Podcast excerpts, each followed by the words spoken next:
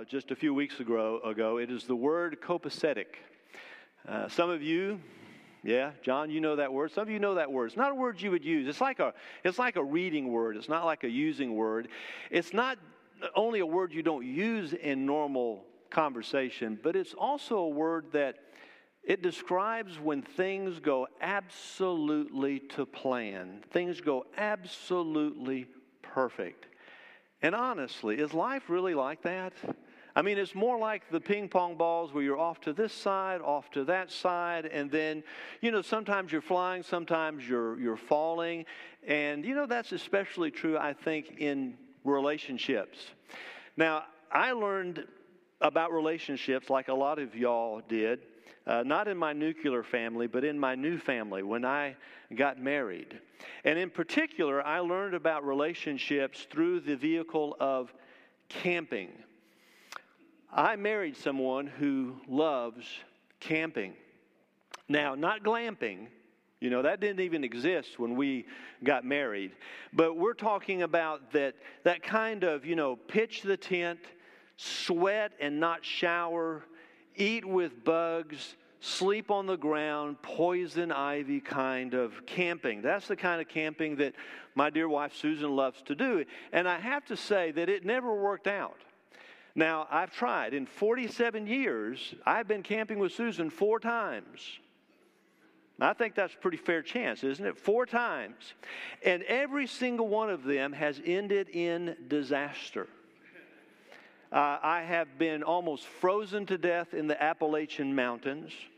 I almost drowned in Beaver Bend Park in Oklahoma. I waded through a swollen river in the pitch darkness of night in the tepuis of Venezuela. And then I was pretty much sure that our marriage was over at the bottom of the Grand Canyon. Now, that was the one that was the last one I think that we did. We, we went to the Grand Canyon just to stand like most tourists do, the normal people who stand on the side, they look out, you know, and they go, wow, that is a big hole. And then, you know, as we went around, you know, to we were there for several days, about three days, and we said, well, you know, what else can we do? And the park ranger said, well, you can drive around to the other side and you can look into the hole from that side. And Susan said, well, let's go camping. Let's go down into the bottom of the Grand Canyon. Now, most of you would know that's usually not possible. You can't just walk up to the Grand Canyon and say, I want to go camping today. But unfortunately, they had stopped all the mules going down, and so they were all open, all the way down to the bottom. And so they said, Sure, you can go. Have you ever done anything like this before? And I said, Well, three times I've done things like this, and it's never worked out. But Susan really wanted to go, and so they, they said, Well, well, we'll make a reservation for you at Indian Springs, and then down at the bottom, and then you'll come back to Indian Springs, and you'll be at the top. And I said, Well, we don't have that much time. That's like four days. We only have two days. She said, Have you ever done this kind of thing before? And I said, Well, three times. And it's ended in disaster. But we think we walk a lot, we hike, we can do that. So, with much misgiving, she gave us the permit to walk down one day and camp at the bottom, and then the next day to walk back out.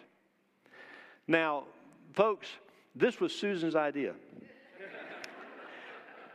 and I remember one of the last things the woman told us as we were heading down there was, it takes about twice as long to get out as it does to go down. And now, that became very important to us as we were 10 hours into the downtown, the down trip. We were almost at the bottom, and we came to that point where Susan, both of us were just sweaty, tired, it was hot, it was summertime. Susan just stopped and looked at me and said, I don't think I can do this. Now, I, now you can check with Susan. This is all very much, you know, a verbatim account. I don't think I can do this. She said, I, I don't think I can hike 20 hours tomorrow to get out of here. Now, me being the understanding, loving husband that I am, I turned to her and I said, This was your idea. what do you think we're going to do at this point? It is certainly a lot further to go back up than it is to just go on and see if we can find the campground. So after some tears, both hers and mine, we finally trudged ahead. We got there. Obviously, we survived. We're here today.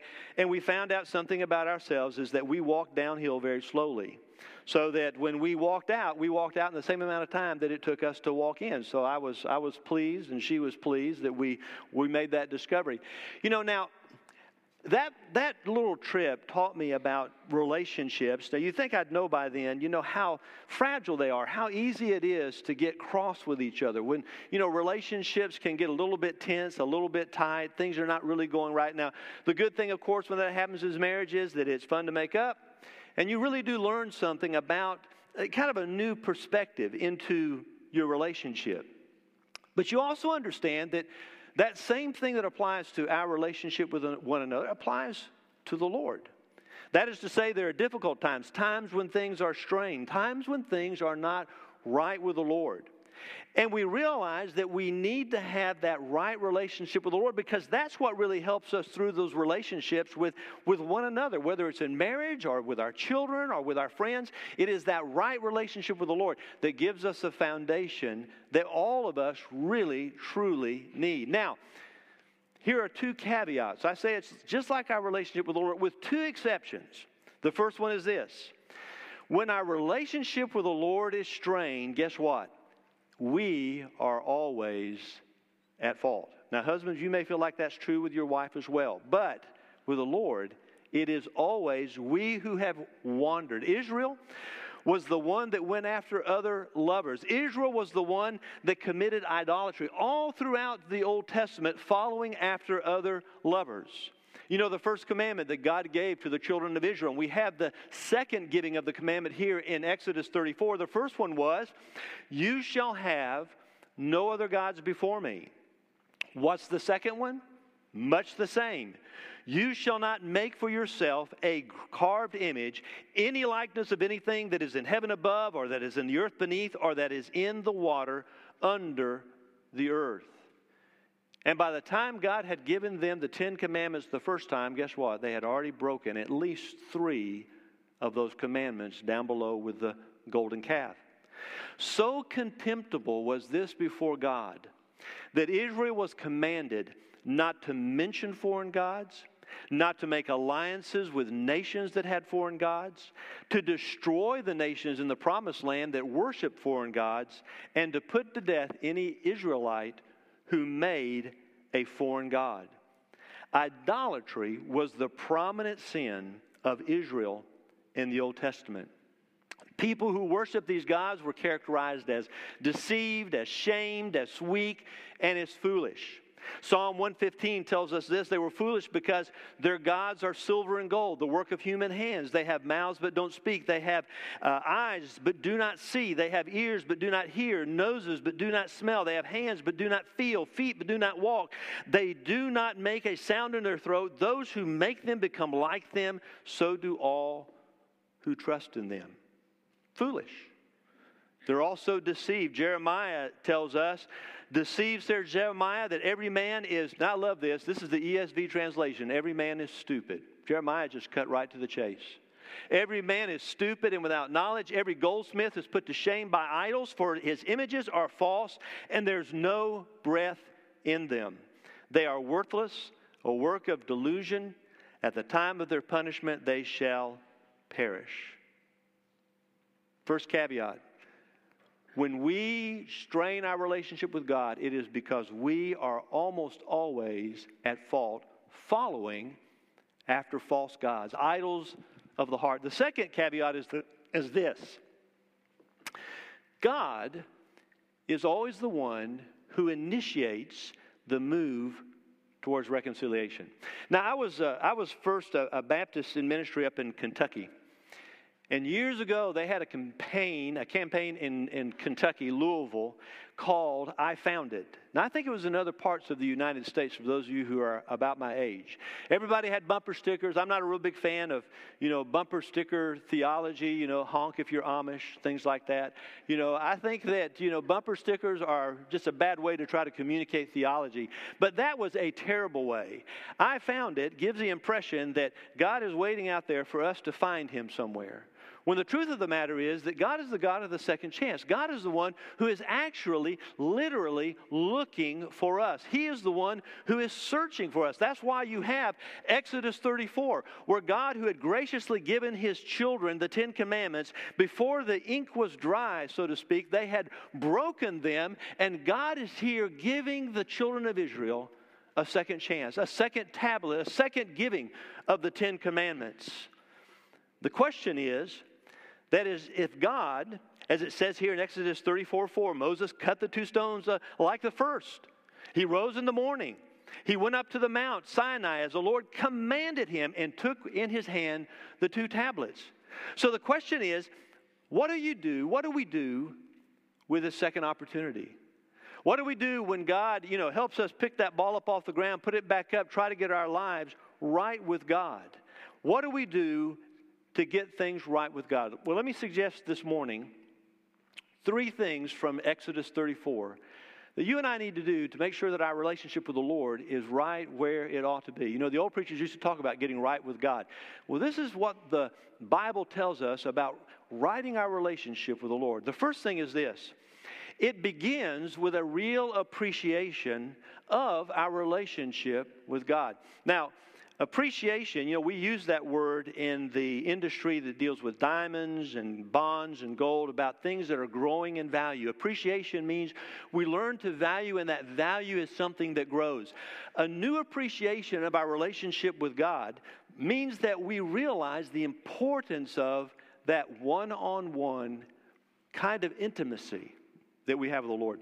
Several years ago, uh, many years ago, there was a study that was done 76 years long with 724 men from Boston, Massachusetts. Now, these men were chosen to be in this study. It lasted for like 76 years. And then, when some of them uh, began dying, they actually brought in their children. There are about 2,000 of their children that are in this study. And the study was basically trying to determine what is it that makes life fulfilling? What is it that makes life enriched and people feel motivated? Most of the men that were in that study had as their goal to become rich or to become famous. Does that sound familiar? I mean, that's kind of the way we are today. But as they went through this study and they began looking at how these men had come out, and some of them really came out good. One of them was a president of the United States. And yet, when they got to the very end, they found out that guess what? It wasn't fame and it wasn't money, but rather the ones that they really self reported and reflected in their lives this great depth of richness and fulfillment and satisfaction were the ones whose relationships were the most solid, the deepest, and the most profound with those who were around them. You see, the most significant distinction between the Christian understanding of God compared to other world religions is that one word relationship. It is the fact that we have a one on one, face to face relationship with the Lord. Listen to what Moses says in his plea to God in verse 9. He said, Now, Lord, if now I have found favor in your sight, O Lord, please let the Lord go in the midst of us, for it is a stiff necked people, and pardon our iniquity and our sin, and take us for your inheritance. In other words, Moses saw this value of not just having a Ten Commandments, a list of do's and don'ts, but rather having the very God who has created the world to walk alongside us, to be in that intimate kind of relationship. You know, we, we Susan and I spent a number of years in, uh, in amongst the people of the Middle East, in Islam, where God, Allah, is unknown and really unknowable. I, I, was talking to Jim Thorington this morning as we were preparing for the service, and I said, Jim, why don't you help me do something because I want to. I want to help the folks to understand this. In Islam, there is this belief that God has 100 names, but only 99 names are known to man. And, and, and one of my friends, Ahmed, said, You know, this is such an important thing that God has actually given us on the palms of our hands the 99 names of God. And he held out his palms and he put them beside mine and he said, This is what you see if you look at the palms of your hands. Now, obviously, my hands are not that dirty, but I wrote on top of those lifelines, we call them. And the interesting thing is this on the left hand side, that upside down V in the one is actually the number 81 in Arabic. On the right hand side, that one in the V is the number 18. 81 and 18 is how many? 99. Now, if you look at your palm, your palm will look exactly like that, minus the ink. And they would say to us, You see, this is so important that God has actually written the fact that we have 99 names on our palm. And we would take this as missionaries and we would say, What's the 100th name? And they said, It's unknown and unknowable. And we would say, You know what? We know the 99th name of God, and it is the name Father. Islam does never, never calls God Father because there is no relationship, there is no intimacy. And yet we know that God is to us that Father, the Father of the prodigal Son, which is really the parable of the waiting Father who waits for the Son to come home from that life that has been wasted. God is always, even when we get off track, there to catch us, to help us, to, to instill in us that relationship that it is He alone that can make. Because you see, with God, there is this growing understanding of our relationship with Him that the Israelites were going through there in the desert. Verses 6 and 7 says this that after God had given the commandments to Moses, He said, The Lord passed before him and proclaimed, The Lord, the Lord, a God merciful and gracious, slow to anger, and abounding in steadfast love and faithfulness, keeping steadfast love for thousands, forgiving iniquity and transgression and sin. God proclaimed, This is who I am. This is the foundation of our relationship. Think for a moment what a great wedding vow that would be if we were to say that to one another. And see, that's really kind of the point. Because what was happening here with the Ten Commandments was that God was entering into something that we call a covenant relationship. Because you see, getting it right, getting that relationship right with God means that, that God, it just grows through an acknowledgement of our obligation to God, which basically means that we live in a covenant relationship with the Lord. I was amazed years ago when we did a little journey through France and stayed for a month in a village, and Susan and I were trying to learn French during that time, and, and it was horrible. We never learned it. But we did learn something that in France, there are seven different kinds of marriages. I mean, it goes all the way from concubine through contractual, through residential, all the way to the traditional kind of marriage.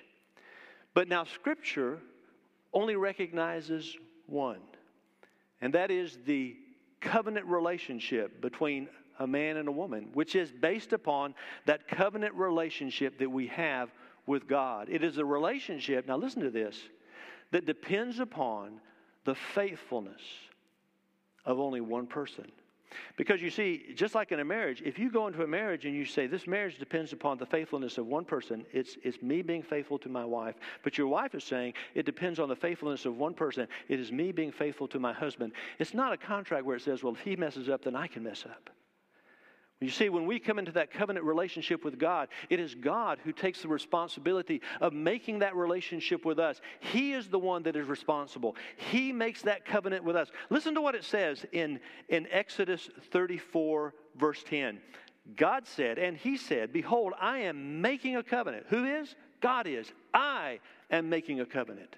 Before all your people, I will do marvels, such as have not been created in all the earth or in any nation, and all the people among whom you shall see the work of the Lord, for it is an awesome thing that I will do with you.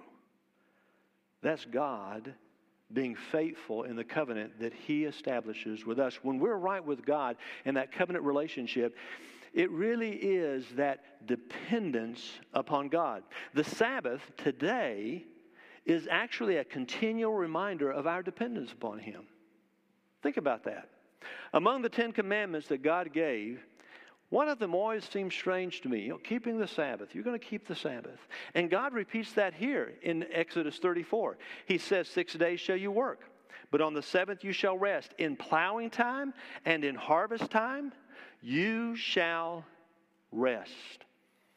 Now, why is that in there? Why is this commandment about resting on the Sabbath in among all these other commands about things that we're supposed to do? Well, it's because it underscores the fact that it is really God who is working in and through us, among us, undergirding us, because He has taken the responsibility in the covenant. Hebrews, in the fourth chapter, gives us the greatest insight into this, the context for understanding God's attention. You know this verse. It's, it's, it's funny. It's, it's not the old blue law where you walk into, some of y'all remember the old blue law? You know, you walk into a pharmacy and there's things you can't touch back, you know, in the, in the old day. This is God's law that tells us what God has opened up for us, and it is this. He says in Hebrews, So there remains a Sabbath rest for the people of God.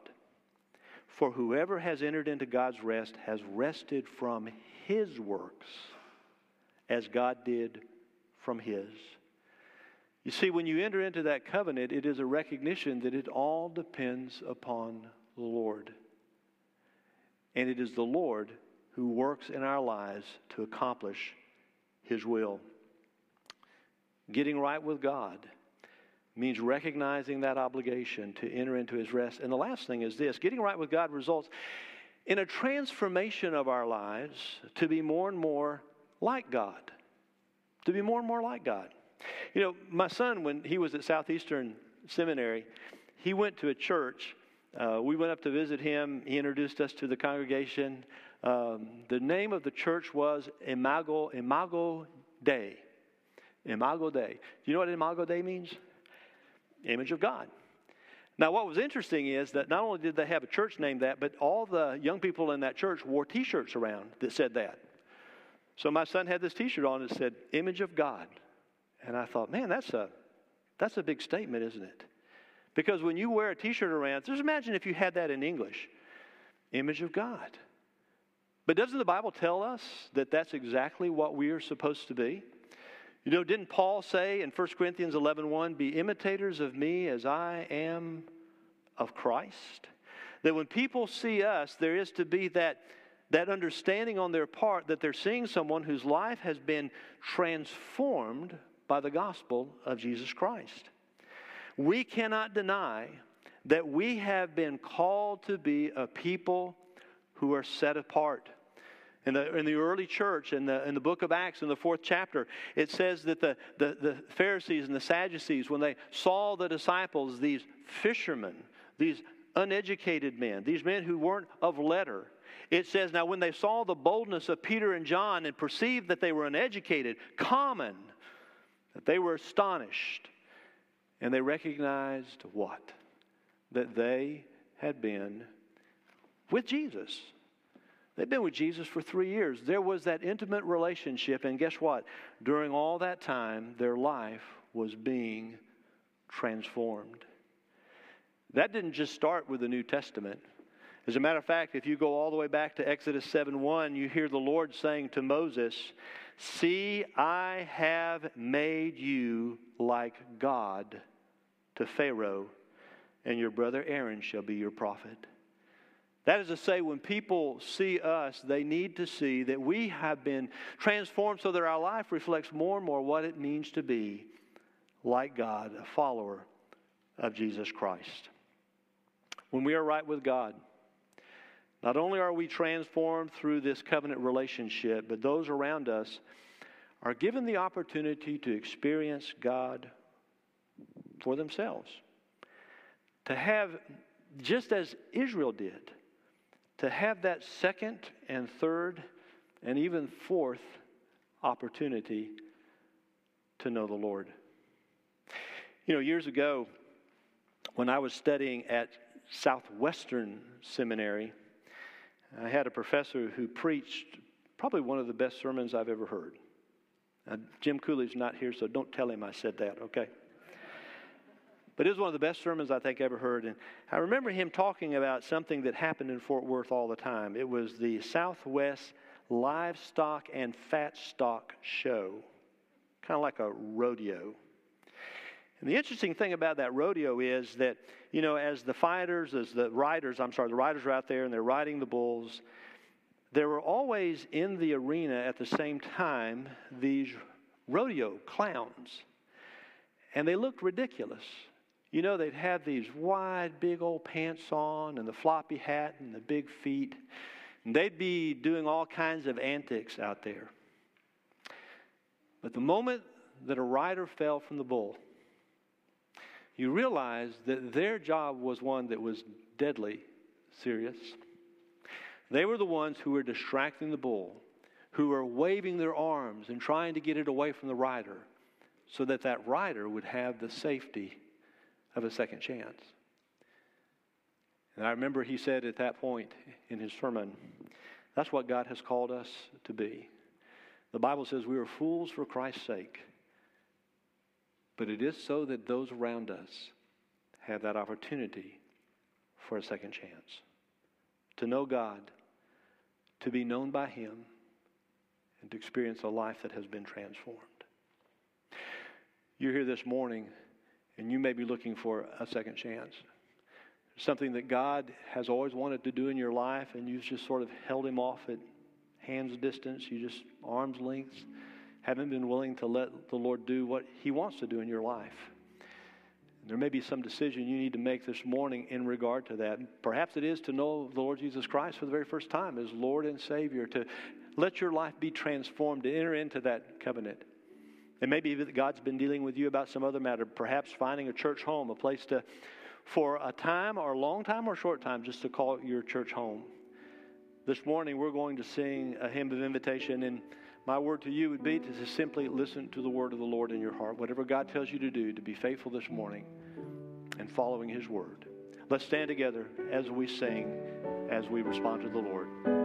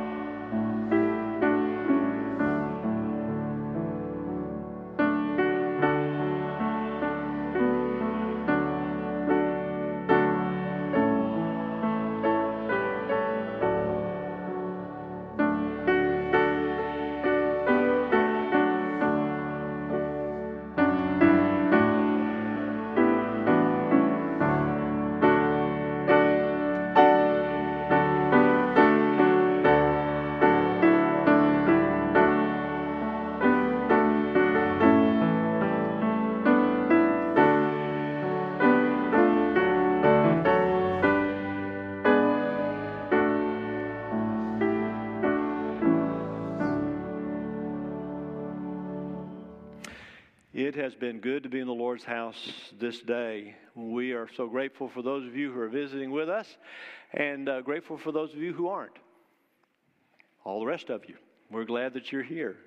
We pray God blesses you in this day. Now, remember tonight, uh, we have a five uh, o'clock service, uh, and Dr. Larry Bird is going to be preaching this evening. And so I know you want to come and to be a part of that. And uh, as you go from this place, just remember, as someone said, you know, to everybody that sees you, you either look like a sheep or a shepherd. You're either the one that is following the Lord or you're the one that they're kind of following. They're looking at you and thinking about you as someone who will lead them to Christ. And so I hope that you're faithful in both the sheep and shepherd role God's given us. Let's pray, and then we'll sing one more song and we'll be dismissed. Let us pray. Father, we are so grateful this day to be a part of this fellowship, Lord, and to be a part of this relationship that goes uh, beyond, Lord, our primary relationship with you to extend to all of our brothers and sisters in Christ, to be a part of this family of God. Lord, bless us, I pray, in this day as we go from here. Lord, that we'll be faithful in really showing forth the love of Christ to those who are around us. That, Father, others, because of your work, your faithfulness, but Father, through our lives, would enter into that covenant relationship that you would be honored and glorified. For we pray these things in Jesus' name. Amen.